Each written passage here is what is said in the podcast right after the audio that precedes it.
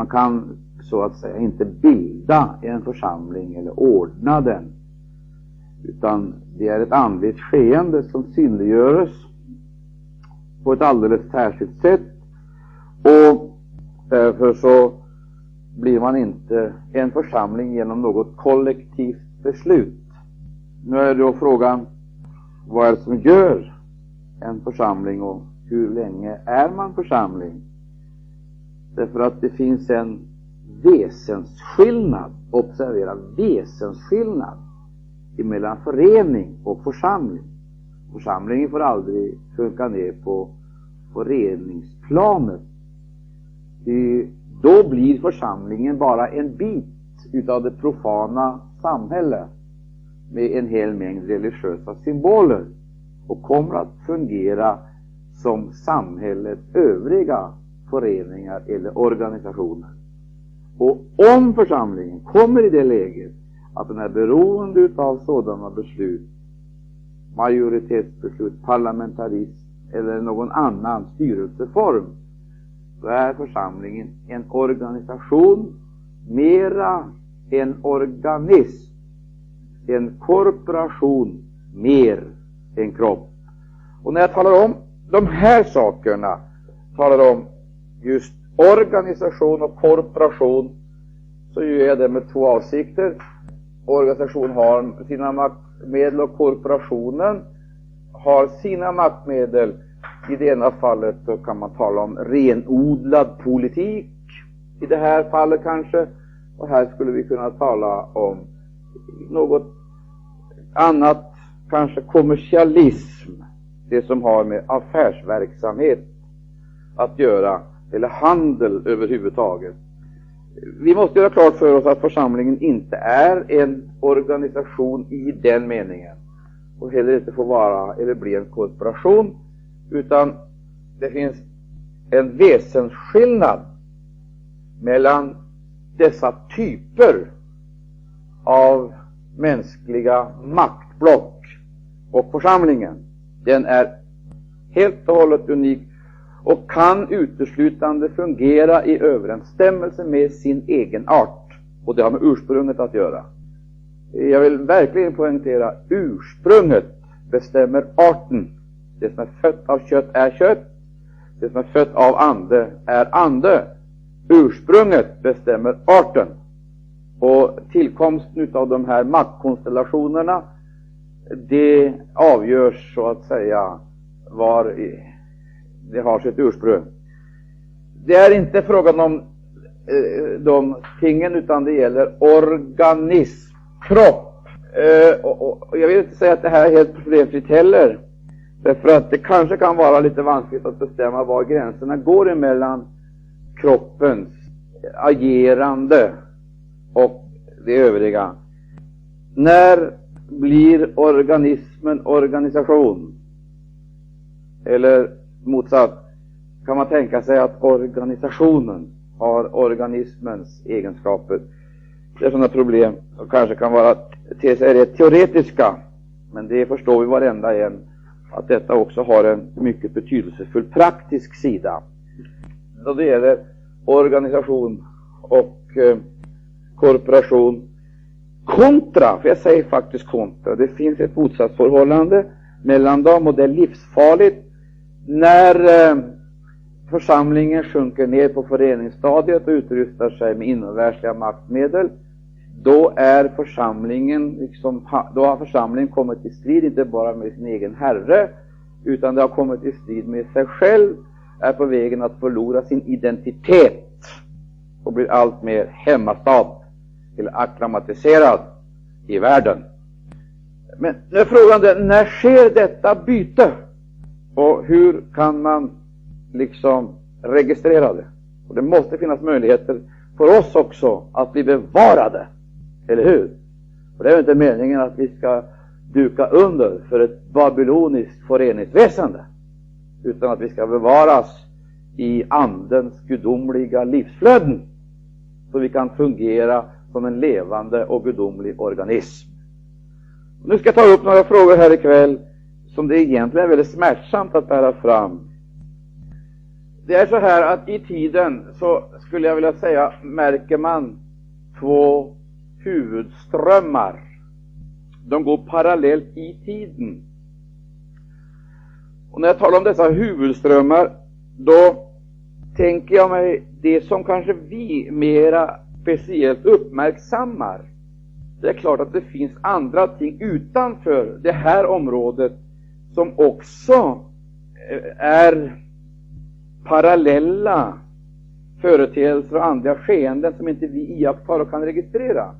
Men just det vi kan se, där märker vi för vår del två huvudströmmar. Och de vill båda liksom göra anspråk på att vara bibelförankrade eller biblicistiska. Och det kommer ju in en hel del problem där, därför att eh, de är bibliocentriska på olika sätt. Det vill säga, man har eh, liksom lite olika centrum. Och därför så är man alltså bibelcentrerade på olika sätt. De här två olika strömmarna, de vill jag för det första kalla för spiritualisering. Det är ett typiskt drag. Och om jag tar en sån företeelse som karismatiska väckelsen, så har jag inte därmed sagt att hela den väckelsen, vad individerna beträffar, skulle liksom förkroppsliga eller kanalisera den här strömmen. Men jag vill påstå att det finns en typisk tendens, en spiritualisering. Det vill säga ett förandligande utav gåvor och funktioner ända eh, till spiritualism. Men det finns en motsatt reaktion eller parallell reaktion. Och det är politisering. Den reaktionen, den finner vi också i tiden ganska tydlig. Det skulle kunna enkelt förklaras med att en stor del människor, eh, kristna bekännare, har plötsligt och nästan lite chockartat gjort olika andliga erfarenheter. De har blivit andedöpta och blivit tungomålstalande. Men eh, jag har en känsla av att de på något förunderligt vis har hamnat i ett vakuum eller i en kris, åtminstone säger man det själv. Och det beror på att man vet egentligen inte vad man ska använda andedopet till. Man vet inte vad man ska använda andedopet till. Och därför så upptäcker vi till vår stora förvåning att många människor, framförallt unga människor, Eh, bland karismatikerna är på jakt efter uppgifter. De vet inte hur de ska använda eh, sina, eh, sina gåvor som de har fått och därför så är de osäkra och famlande. Och mitt i allt sammans det här så har vi också mött en ny teologi. Den är innehållsrik och spännande. Och den är också underbar i vissa avseenden. Men den är också, skulle jag vilja säga, lite, kanske heller inte så lite rent villfarande i andra tendenser. Det är så här att man är på jakt efter uppgifter.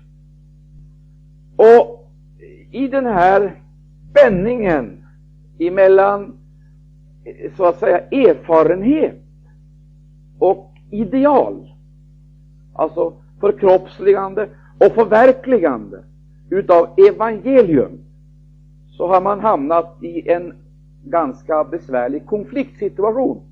Jag vill nästan säga konflikt och spänning, ett konflikt och spänningsförhållande.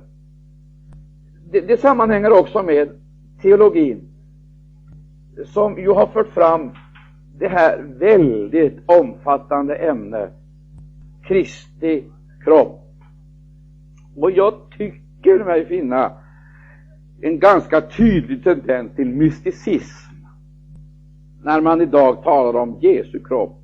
Det har blivit någonting mystiskt och nästan något, eh, något, eh, ja, superandligt i detta tal om Jesu kropp. Och eh, om jag nu här till och med är så fräck så att jag citerar vad som sades på Nordiska konferensen uppe i Katarinakyrkan i Stockholm så gör jag inte det därför att jag känner behov av att kritisera sönder vad som sades där, för det sades mycket gott där. Och det var många som gjorde väldigt underbara andliga upplevelser som vi ska tacka Gud för. Men ändå så vill jag inte förneka att det finns en fara i den här tendensen. Eh, när man talar om Kristi kropp, då talar man eh, om den exempelvis på det här sättet. Man säger att Kristi kropp är sjuk. Mm, eh, det, det, det var e, e, ett vittnesbörd. Kristi kropp var sjuk. Och så var det någon som hade haft en syn om Kristi kropp. De såg exempelvis att benen, de stretade åt olika håll. Fötterna, de var vända åt olika håll. Den ena foten pekade framåt och den andra bakåt. Och armarna, de var också liksom ute och, och, och höll på och krånglade med varandra. De kunde inte komma överens. För det första så kämpade alltså lemmarna inbördes. Benen bekämpade varandra därför att de ville gå i olika riktningar. Armarna strävade åt olika håll och ville utföra olika uppgifter. Och dessutom så var kroppen i största allmänhet ganska orkeslös. Det var ganska orkeslös. Den orkade verkligen inte utföra mycket. Den hade besvär på praktiskt taget alla organ. Jag tyckte mig märka att det var inte ett helt organ. Det var fel på njurar, hjärta och lungor. Allt var det fel på. Det där har jag väldigt svårt att ta på allvar. För så illa är det nog inte. Det tror jag inte. Jag tror inte att Kristi kropp är sjuk i den meningen. Jag tror att den lever ganska friskt. Men jag tror däremot att vi förväxlar Kristi kropp med en hel del yttre arrangemang som går rätt dåligt. Vi förväxlar så att säga Kristi kropp med en del yttre aktiviteter och arrangemang som går rätt dåligt och är rätt jobbiga att få, så att säga, att fungera. Och då blir det naturligtvis fel. Man sa exempelvis så här där uppe, och jag säger det för att hålla mig till den aktuella situationen. Man sa så här att, att eh, vi måste nu lära oss att respektera varandra och älska varandra. Och det har vi ju fått höra nu ett antal år, att vi ska älska varandra. Men det tycks gå dåligt ändå, vad det nu kan bero på. Men vi ska i alla fall älska varandra. Det var i alla fall klart. Vi måste lära oss detta att vi ska älska varandra. Och så sa man, kärleken måste synliggöras i vår bekännelse och våra attityder. Ja. Och synliggörelse skulle bland annat bestå i det att vi respekterar varandra. Eh, och så gick man då till första Korinterbrevet och så hämtade man text därifrån där man möter den här bilden eh, utav Paulus.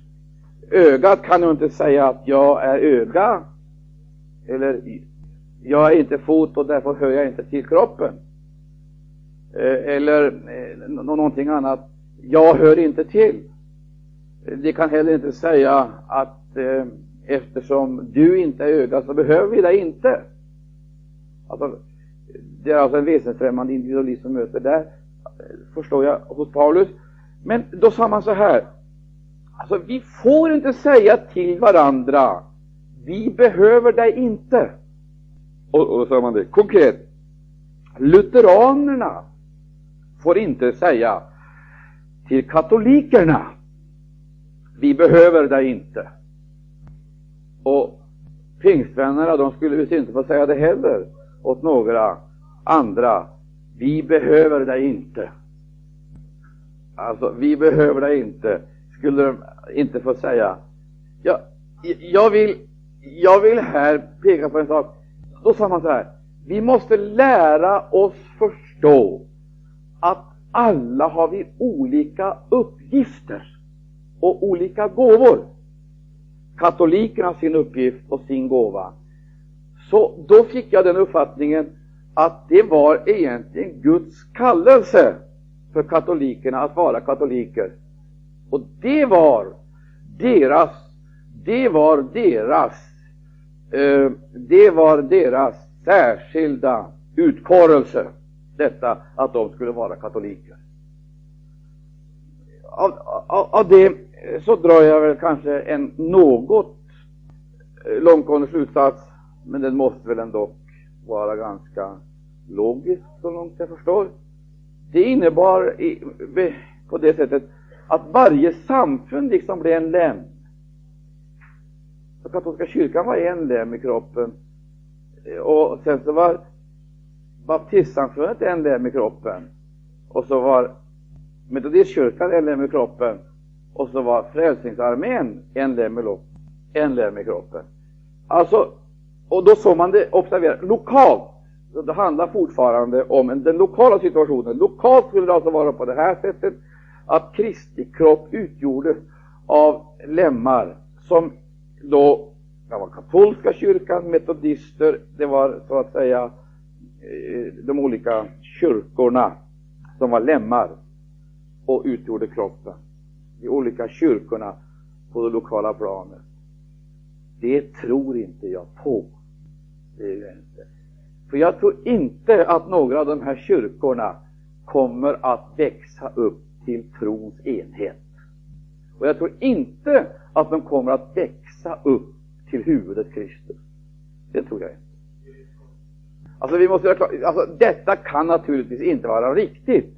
Och jag tror inte att vi behöver ta det där resonemanget så särskilt högtidligt, så att vi behöver ta någon speciell hänsyn till vilken etikett människor eventuellt måste ha.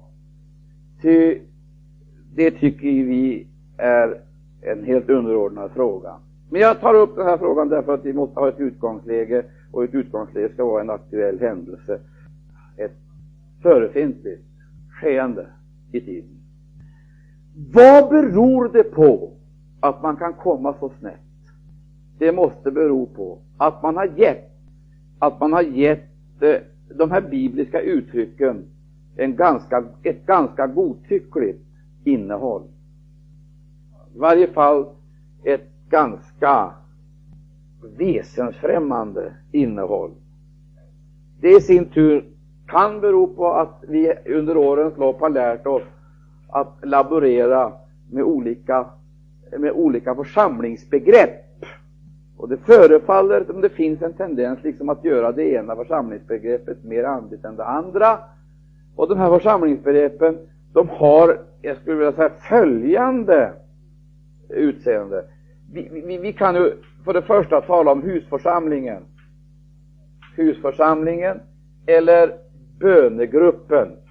Var två eller tre är församlade i mitt namn, där mitt ibland är det. Det är husförsamlingen och man möter husförsamlingen på nytestamentlig mark. Man möter den i apostlagärningarna. De församlades hemma i husen.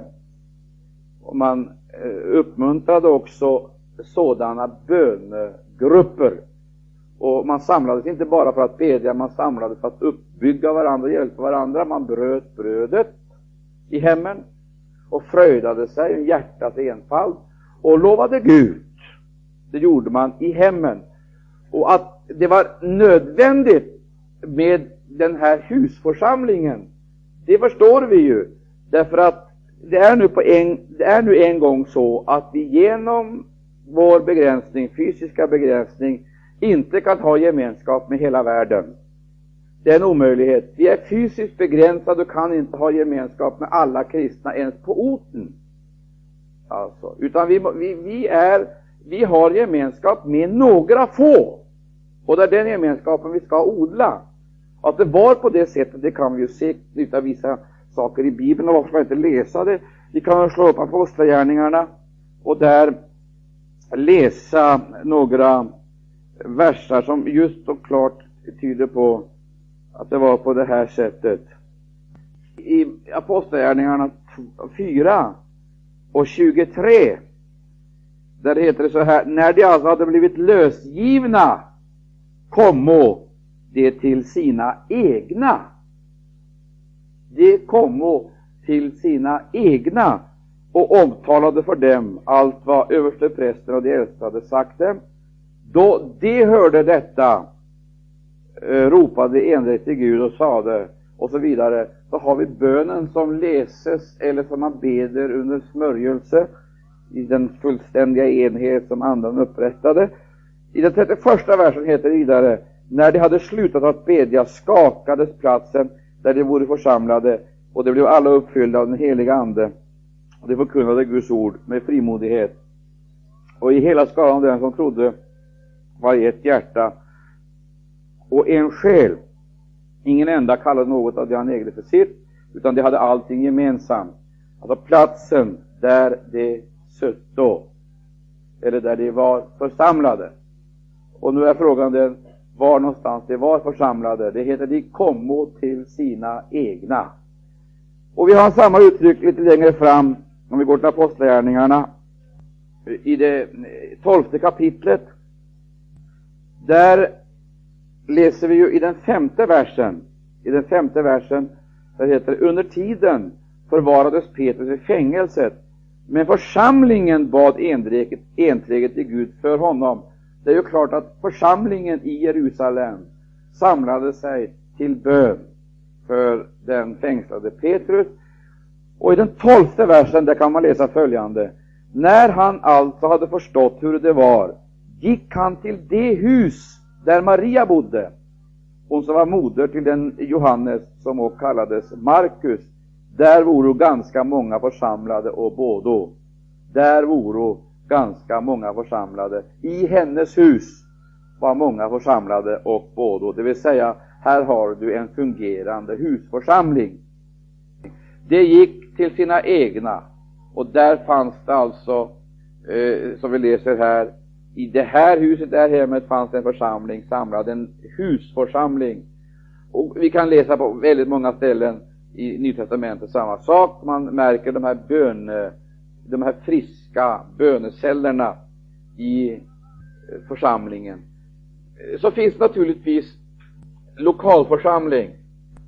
Om vi läser första Korinthierbrevet 14 så har vi där i första Korinthierbrevet 14 om jag får kalla det så, ett program speciellt avsett för hela församlingen. Alltså för hela församlingen, för det står klart och tydligt i den 23 versen i första Korinthierbrevet 14, 23. Om nu hela församlingen kommer tillhopa till gemensamt möte och alla där talade tungomål. Jag skulle vilja säga så här att husförsamlingen består av delar av det hela. Och jag skulle nästan vilja säga så att delar, i delarna, där i detta, uppbygg, i, denna, i detta klimat, en atmosfär av uppbyggelse, personlig uppbyggelse och eh, där vi möter en gemenskap, där var det stor frihet för den personliga uppbyggelsen. Väldigt stor frihet för den enskilde att tala i tungor, att prisa Gud, att lovsjunga, att vara med i denna förunderliga tillbedjan av stor frihet. Men den friheten, den fick liksom eh, gå in under andra ok, om jag så får säga, i de stora mötena, då det inte var frågan om att samlas i delförsamlingen till uppbyggelse, utan det var frågan om att samlas för att demonstrera Guds kraft. Och då var det viktigt att denna demonstration inte upplöstes i ett allmänt tungomålstalande, utan att det blev en verklig styrkedemonstration, där Gud fick uppenbara sin kraft och där så att säga hela registret stod till Guds förfogande.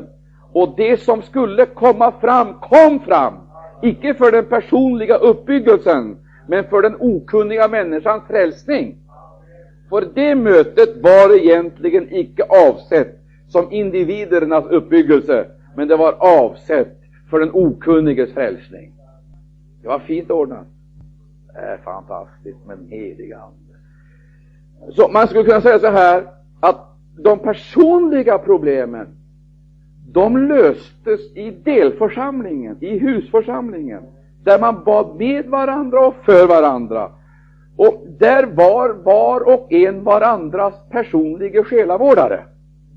Det innebar att man behövde inte så väldigt många specialiserade själavårdare, därför att det ligger i Andens egen natur att vårda och värna och skydda. Och den som har fått en gudomlig gåva har fått något utav detta gudomliga väsen att slå vakt om, att vårda och värna. Och det skulle man göra i det lokala, eller det där delmötet, där man samlades på det lokala planet, eller förlåt mig, där man samlades i kvarteret till sådana här möten. Där tog man upp personliga bönämnen, det kunde vara familjeproblem eller andra problem. Där samtalade man om eh, sådana frågor som hade med livet och vandeln att göra. Där försökte man också att korrigera varandra i den riktningen att eh, människor så att säga blev hjälpta. Men så kom hela församlingen tillsammans.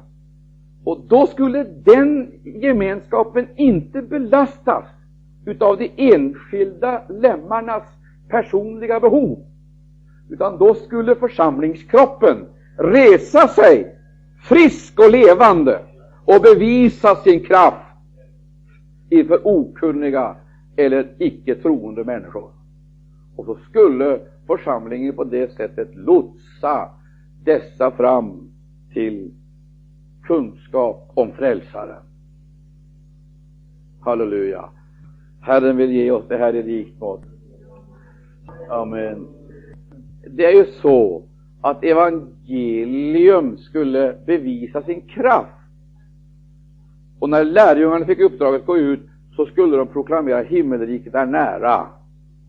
Men det gällde ju inte bara att liksom vara himmelrikets häroldar, att ropa ut för människor himmelriket är nära, utan det var också nödvändigt för dem att de bevisade verkligheten utav sitt påstående. Och det kunde bevisas uteslutande av att den kraft som de representerade var överlägsen den som var verksam i det närvarande riket. Det bestod i att de sjuka blev helade, att onda makter och eh, krafter drevs ut. Men det var ju absolut nödvändigt att de som var häroldar hade sådana fullmakter att deras proklamation hade förutsättning att bli trodd. De måste kunna bli trodda. Och för att bli trodda så kunde de då inte komma med det närvarande, det närvarande rikets maktmedel och symboler. De kunde inte komma med svärd, och de kunde inte komma med penning. De kunde inte komma med ränsel, utan de måste komma avklädda på dessa maktmedel. Men de skulle komma med det nya rikets maktresurser. Och vad var det för någonting? Det var att de sjuka skulle bli helade. Gud var evigt lov. Men inte villkorslöst. De skulle bli helade på den grunden att de tog emot himmelrikets sändebud och dukade borden för dem. Ty när de tog emot dem, då tog de emot riket. Eller kanske jag inte ska säga tog emot riket. Eh, det är kanske är lite för mycket att säga, men då öppnade de i varje fall dörrarna för detta rike. Och sen så skulle de då demonstrera det nya rikets krafter och de ställde inte människorna inför valet att bli medborgare på deras proklamation. Utan de botade de sjuka villkorslöst. Det var inte frågan om att de först skulle komma och, och, och, och anamma riket för att sen bli helbrägdagjorda. De måste verkligen bevisa himmelrikets kraft innan de var redo att ta emot det. Vi måste ha med det här. Väldigt viktigt att vi får med det här, därför att eh, där har vi den här universalismen i frälsningen. Jesus har inte sagt att du måste bli frälst för att bli helbrägdagjord. Han har inte sagt.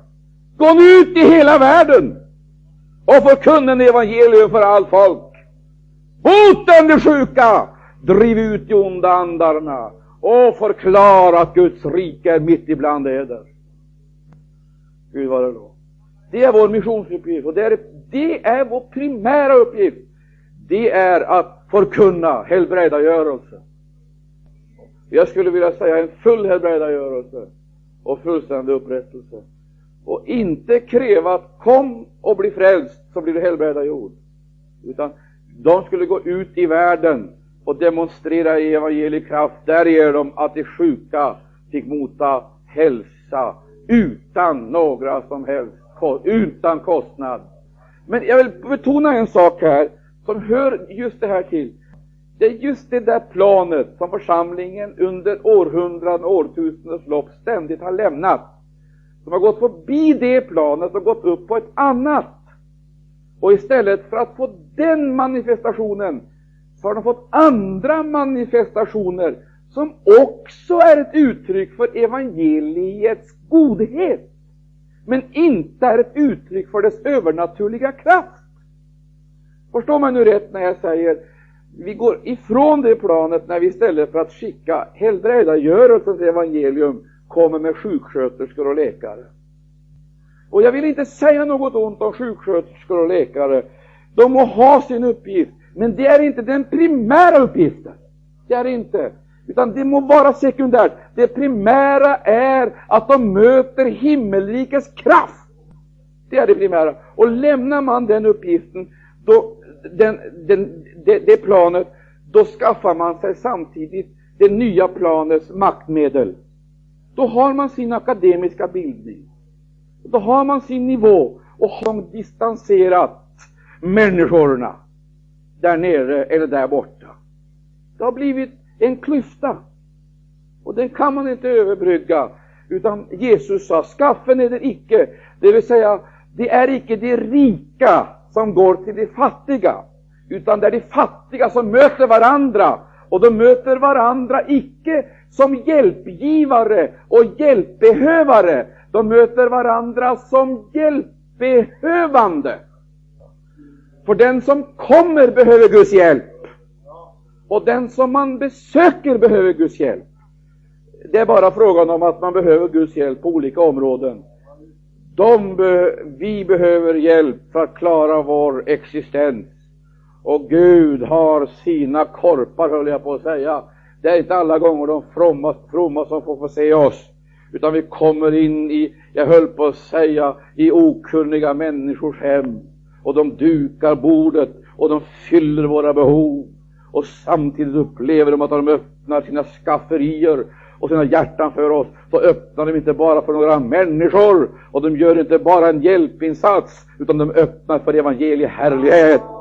Ära vare Gud och Lammet. Och så mottager de i sina hem helbrägdagörelsens evangelium. Man kommer som hjälpbehövande och möter behovets barn, men ger dem välsignelsen, eller Gud ger dem välsignelsen i form av helbrägdagörelse, och när man lämnar det hemmet så är de sjuka helade. Gud vad det lovar. Tror du det så säger jag amen. Ja. Varför tittar ni så förundligt på mig? Det här är evangelium. Det är evangelium jag predikar. Så här säger Guds ord. Och så här var det. Och så här vill Gud att det ska, att det ska fungera. Men lägg märke till en sak. Detta var församlingens evangelisationsuppdrag. Eller missionsuppdrag. På det sättet skulle församlingen komma. Och på det sättet skulle församlingen eh, få bli. Men det är någonting annat som gäller för församlingen. Därför att församlingen skulle bara händelsevis uppleva sjukdom. Det skulle vara något ovanligt. Därför att församlingen skulle som hälsans symbol vittna för världen om den förebyggande hälsan i Jesu blod. Det skulle bevaras ifrån sjukdom. Jag vill inte gå för långt här nu, för jag, jag kommer naturligtvis att prövas fruktansvärt av det här säger han. nu. Jag vet hur det fungerar i Guds rik, så jag tar det försiktigt. Eh, och jag, jag, jag, ska ta det för Men jag ska säga en sak. Jag tror att det är ett fruktansvärt fattigdomsbevis att församlingen, vi som kristna, ska vara så beroende utav alla läkemedel och hjälpmedel. Jag tror att vi har en väldig hälsa i evangelium som är outnyttjad. Åh, det finns hälsa i Jesus år. Halleluja. Och församlingen skulle vara hälsokällan i världen. Den skulle demonstrera Jesu Kristi hälsa och därför så har jag lite svårt för att tro det här om församlingen är sjuk. För det står faktiskt att han är sin kropps hälsa, står det. Så jag tycker nästan att man säger att när de påstår att kroppen är sjuk, då säger de att Jesus är sjuk. Och det tror jag inte. Jag tror han är väldigt frisk. Jag tror han är oerhört frisk. Men det är frågan för oss att vi får tag i dessa hemligheter och dessa realiteter. Och, och, och när, när nu här talar om detta så är jag väldigt glad för att jag får göra det på ett nytt sätt. För att jag känner att jag har burit mycket lidande i min kropp. Och många gånger så har jag fått göra det för andra, men också för mig själv. Men jag, men jag upplever en märklig hälsa. En sådan hälsa som gör att jag kan träda fram som jag gör. Jag skulle inte kunna fungera som jag gör om det inte vore denna gudomliga hälsa. Jag skulle inte kunna fungera så här om det vore i kraft av min fysiska hälsa eller min viljestyrka, utan det är smörjelsen. Det, det är smörjelsen som gör det möjligt. Och, och, och nu, vad jag med det här vill säga, det är detta. Vi kastas in i så oerhört omväxlande ting. Och vi skulle inte kunna uthärda och överleva om vi inte vore burna utav en övernaturlig kraft. Och nu ska du få höra, det står i den här boken att han har de sju stjärnorna i sin högra hand. Och där har du vår styrka. Vi är i säkert förvar i hans makts hand. Och han vill bevisa sin kraft genom under och tecken så att världen kan komma till tro på Jesus och lära känna honom som den han är. Han är uppståndelsen och livet. Tror du det så säg amen. Det är så Gud vill att det ska fungera i Guds rike. Prisat vare hans underbara Halleluja. Nå, vad har då församlingen som gör församlingen så unik? Församlingen har det helande ordet. Det ska vi komma ihåg. Församlingen har det helande ordet. Och det ordet är så mäktigt att det till och med kan skapa organ som saknas i kroppen. Ja, så mäktigt är det. det, det så det är, inte, det är inte brist på kraften i ordet. Han sade och det vart. Han bjöd och det stod där. Det vill säga, av ingenting gör han allting. Det ordet är skapande och, och det kan frambringa organ som inte existerar. Det kan frambringa eh, en arm eller ett ben utan några sådana fruktansvärda svårigheter. Det är inga sensationella bedrifter. Det är Guds hantverk. Han skapar genom sitt eget ord. Men det är det skapande ordet. Och det är likadant med detta. Han kan skapa ting i vår vardag så att vi ständigt lever i detta underliga eller förunderliga förhållande i gemenskapen med honom. Så att vi blir allt mindre beroende av världen. Jag ska inte gå längre, men det är inte bara det att det är det skapande ordet, det är också det helande ordet. Det är det som ger hälsa. Han sände sitt ord och botade dem står det. Det är församlingens beskydd. Men det är klart, har inte ordet makt, så kan du heller inte ha något, någon beskyddande kraft. Men ordet måste ha makt. Det måste bli trott, erkänt. Och det måste ju bli bekänt.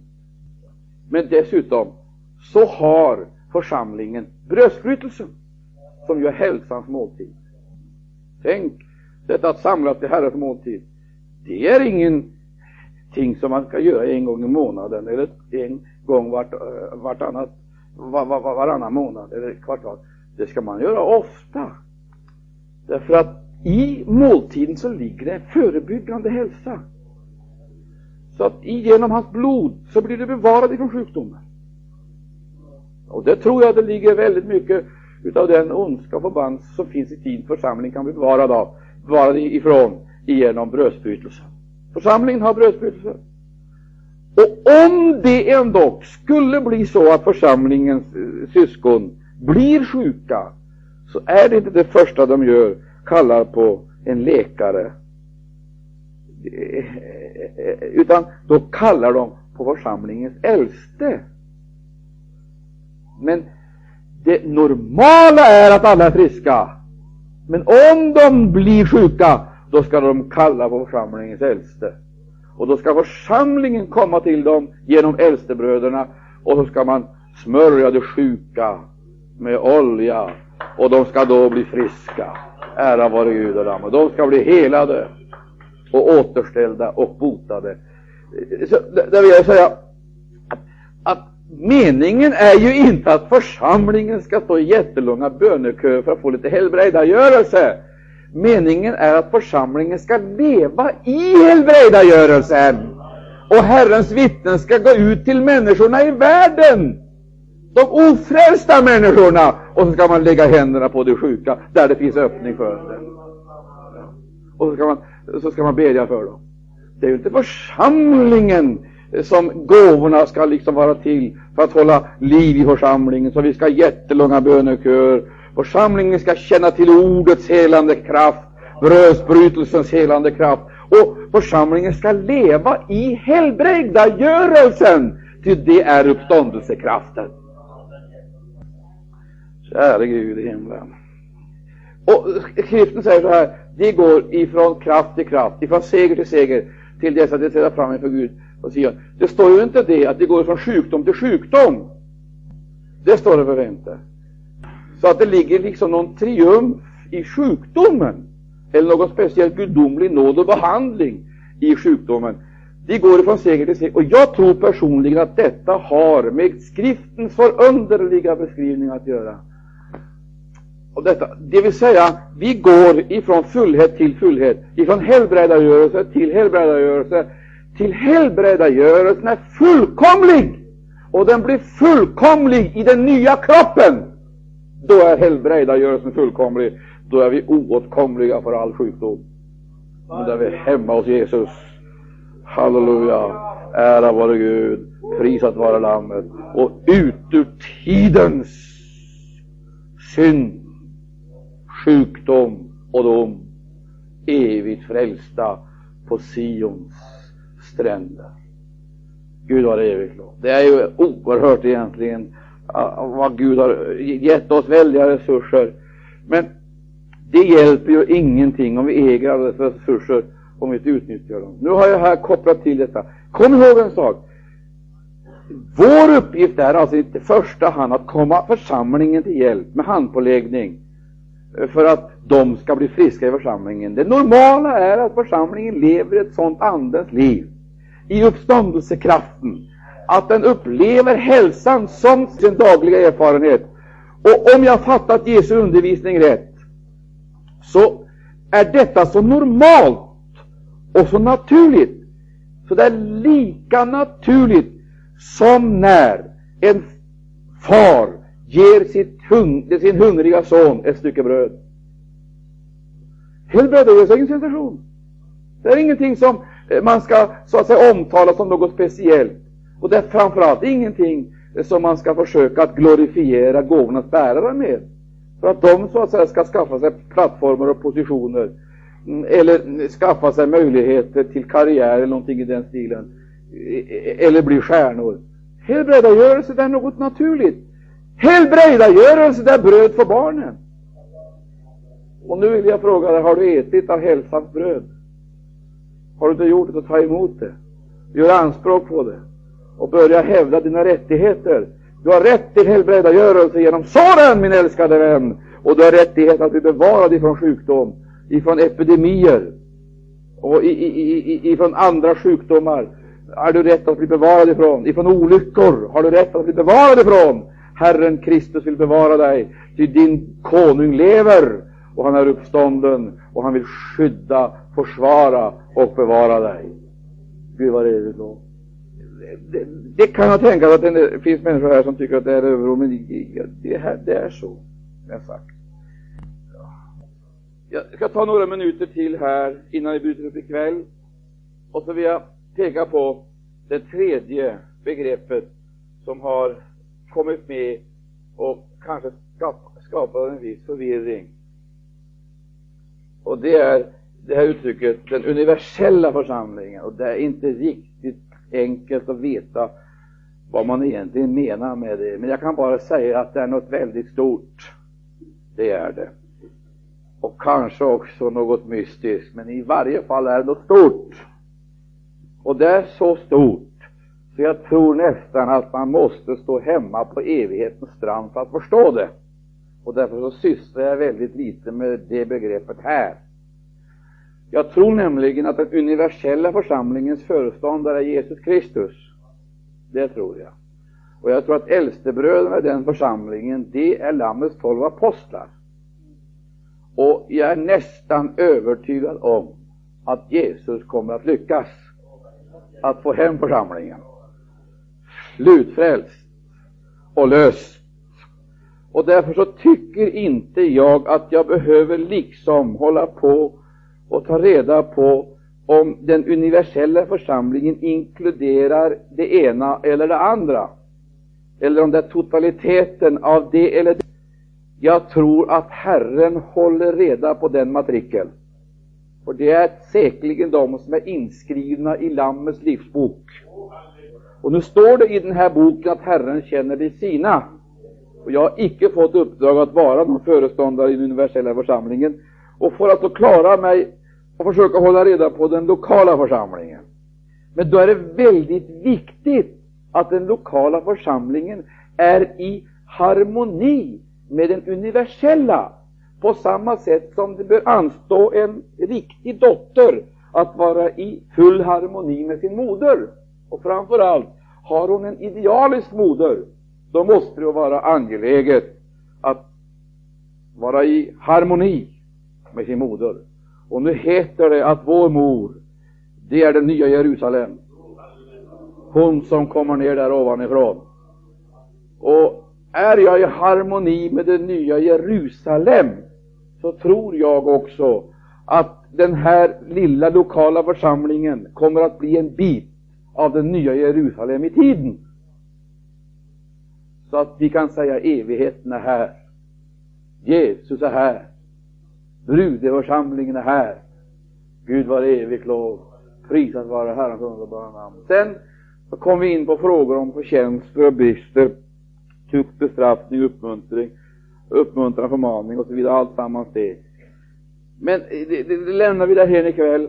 Just därför att man har gjort liksom Jesu kropp till den universella församlingen, tror jag har skapat stora problem. Man har nästan utan någon, eh, jag kan inte finna någon djupare orsak, eh, låtit eh, den universella församlingen liksom vara Jesu kropp. Men det är ju tvärtom. Den, när, när Bibeln talar om Jesu kropp, då talar den förvisso inte om den såsom ett uttryck för den lokala eller för den universella församlingen. Visst inte. Utan det är ett sätt att beskriva den lokala församlingens funktioner. Och jag ska strax sluta med att peka på några saker som är oerhört underbara. I första Korinthierbrevet, där är det tre kapitel som egentligen är intimt förknippade med varandra och egentligen icke skulle skilja sig från varandra genom någon kapitelindelning. För de hör samman. Det är första Korinthierbrevet 10, första Korinthierbrevet 10, första Korinthierbrevet 11, första Korinthierbrevet 12. Ta tre kapitel, jag menar fyra. Det är första Korinthierbrevet 10, 11, 12, 13 och 14, till och med fem kapitel är det som är intimt förknippade med varandra och som hänger samman. Och vi gör ett väldigt misstag när vi bryter ut bitar ur det kapitlet, exempelvis om vi tar ur det kapitlet som behandlar gåvorna och glömmer de tidigare kapitlen. Därför att när vi läser hela brevet så upptäcker vi att det finns en genomgående linje. Eller ska vi säga det så här, det finns en genomgående varning för ett farligt och ödesdigert sinnelag som kan äventyra en god början. Och just i det tionde kapitlets första del, där berättar aposteln om ett folk som samlat drog ut ur Egypten, tågade genom havet.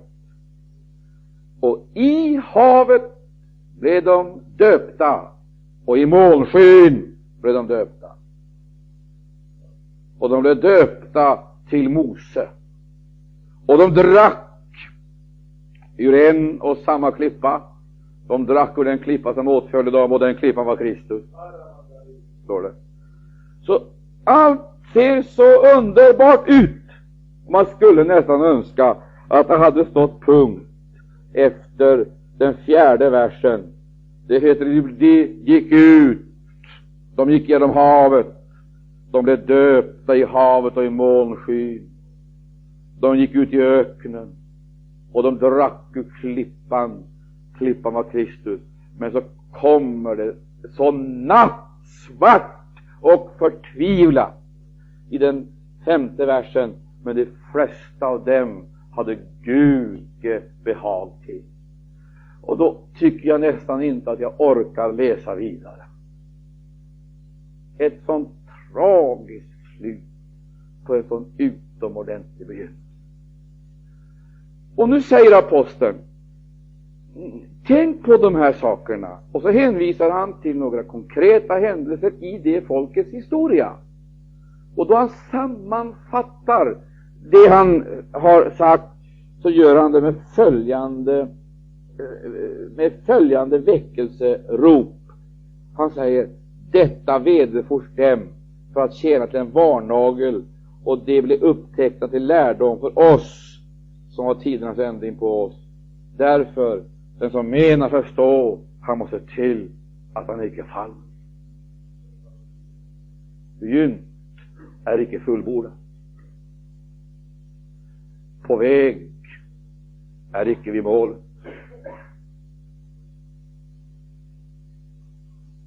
Och vad han säger? Han talar om ett helt folk eller en hel generation som blev diskvalificerad på grund av ödesdigra misstag i betydelsefulla skeenden. Det finns perioder då det kanske inte är så väldigt betydelsefullt, inte så oerhört allvarligt vilket beslut man fattar.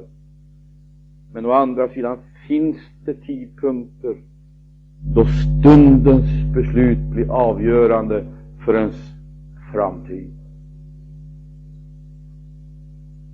Och det är kallelseögonblick då utkårelsen ska manifesteras i överlåtelse. De ögonblicken får man icke fuska med, för då blir det farligt. Och lägg märke till, de förlorade själva målet ur sikte därför att de inte förstod uppgiftens storhet. De började jämföra sin situation med egyptiernas och deras jämförelsevis större välfärd. Men de glömde landet, så flöt av mjölk och honung. Förstår du bilden? Det gäller för oss att vi inte tappar visionen. Även om vi inte har nått fram till det vi önskade, så vi verkligen se till att vi inte, att vi inte skaffar oss felaktiga jämförelseobjekt och eftersträvar likhet i den ena andra riktningen, utan se framåt mot målet och inviger oss för uppgiften. Men de blev diskvalificerade. Och nu går han in på det här Paulus. Tionde kapitlet så börjar han med det här. Och i den första första delen av de här kapitlen, som kan uppdelas i tre olika eh, delar, skulle jag säga, det första han tar upp, det är problem utav social karaktär. Det är deras relationer, deras inbördes relationer, hur de rika förhåller sig till de fattiga och deras attityder. Det börjar han med. Och det nästa, det är det rent andliga problemen. I det ena fallet, här, i den första delen, så handlar det om deras personliga beteende, observera, beteende och deras materiella resurser, hur de förvaltades. I det andra fallet handlar det också om deras personliga beteende, men då gäller det inte materiella resursers förvaltning, då gäller det förvaltning av andliga gåvor. Men problemet var det att samma sinnelag slog igenom på båda områdena. Så att man på ett korintiskt sätt, liksom, lite privatkapitalistiskt och egoistiskt, använde sina tillgångar. Och så hade det uppstått en annan elit i församlingen som förmodligen kände sig lite mer andlig än de övriga. Det främsta kännetecknet på dem, det var att de var oerhört inspirerade i tungomålstal, kanske också lovprisning. Så kommer han in då, han pekar på de här tingen alltså som är lokalt betingade, det, det är lokala missförhållanden i Korint. Så går han in i det trettonde kapitlet och så säger han, det enda som kan reparera de här skadorna, det är ett kärlekens möte. Att ni får tillbaka den första kärleken. Så att ni oberoende av vilken grupp elit ni tillhör, eller vilket underläge ni upplever er i, upp, gör den erfarenheten, det finns en kärlek som icke söker sig. Och hur skall församlingen kunna komma till rätta med sina problem? Det är just detta att vi får detta kärleksmöte med honom. Så ska vi slutligen se de här resultaten. Politisering, spiritualisering eller Kristusförverkligande. Den utåtriktade aktiviteten in i samhället. Eller den uppåtriktade eh, tendensen från samhället. Eller församlingen i världen, men icke av världen. Halleluja. Som salt och ljus i tiden med gudomliga fullmakter och funktioner ska vi tacka Jesus för segern.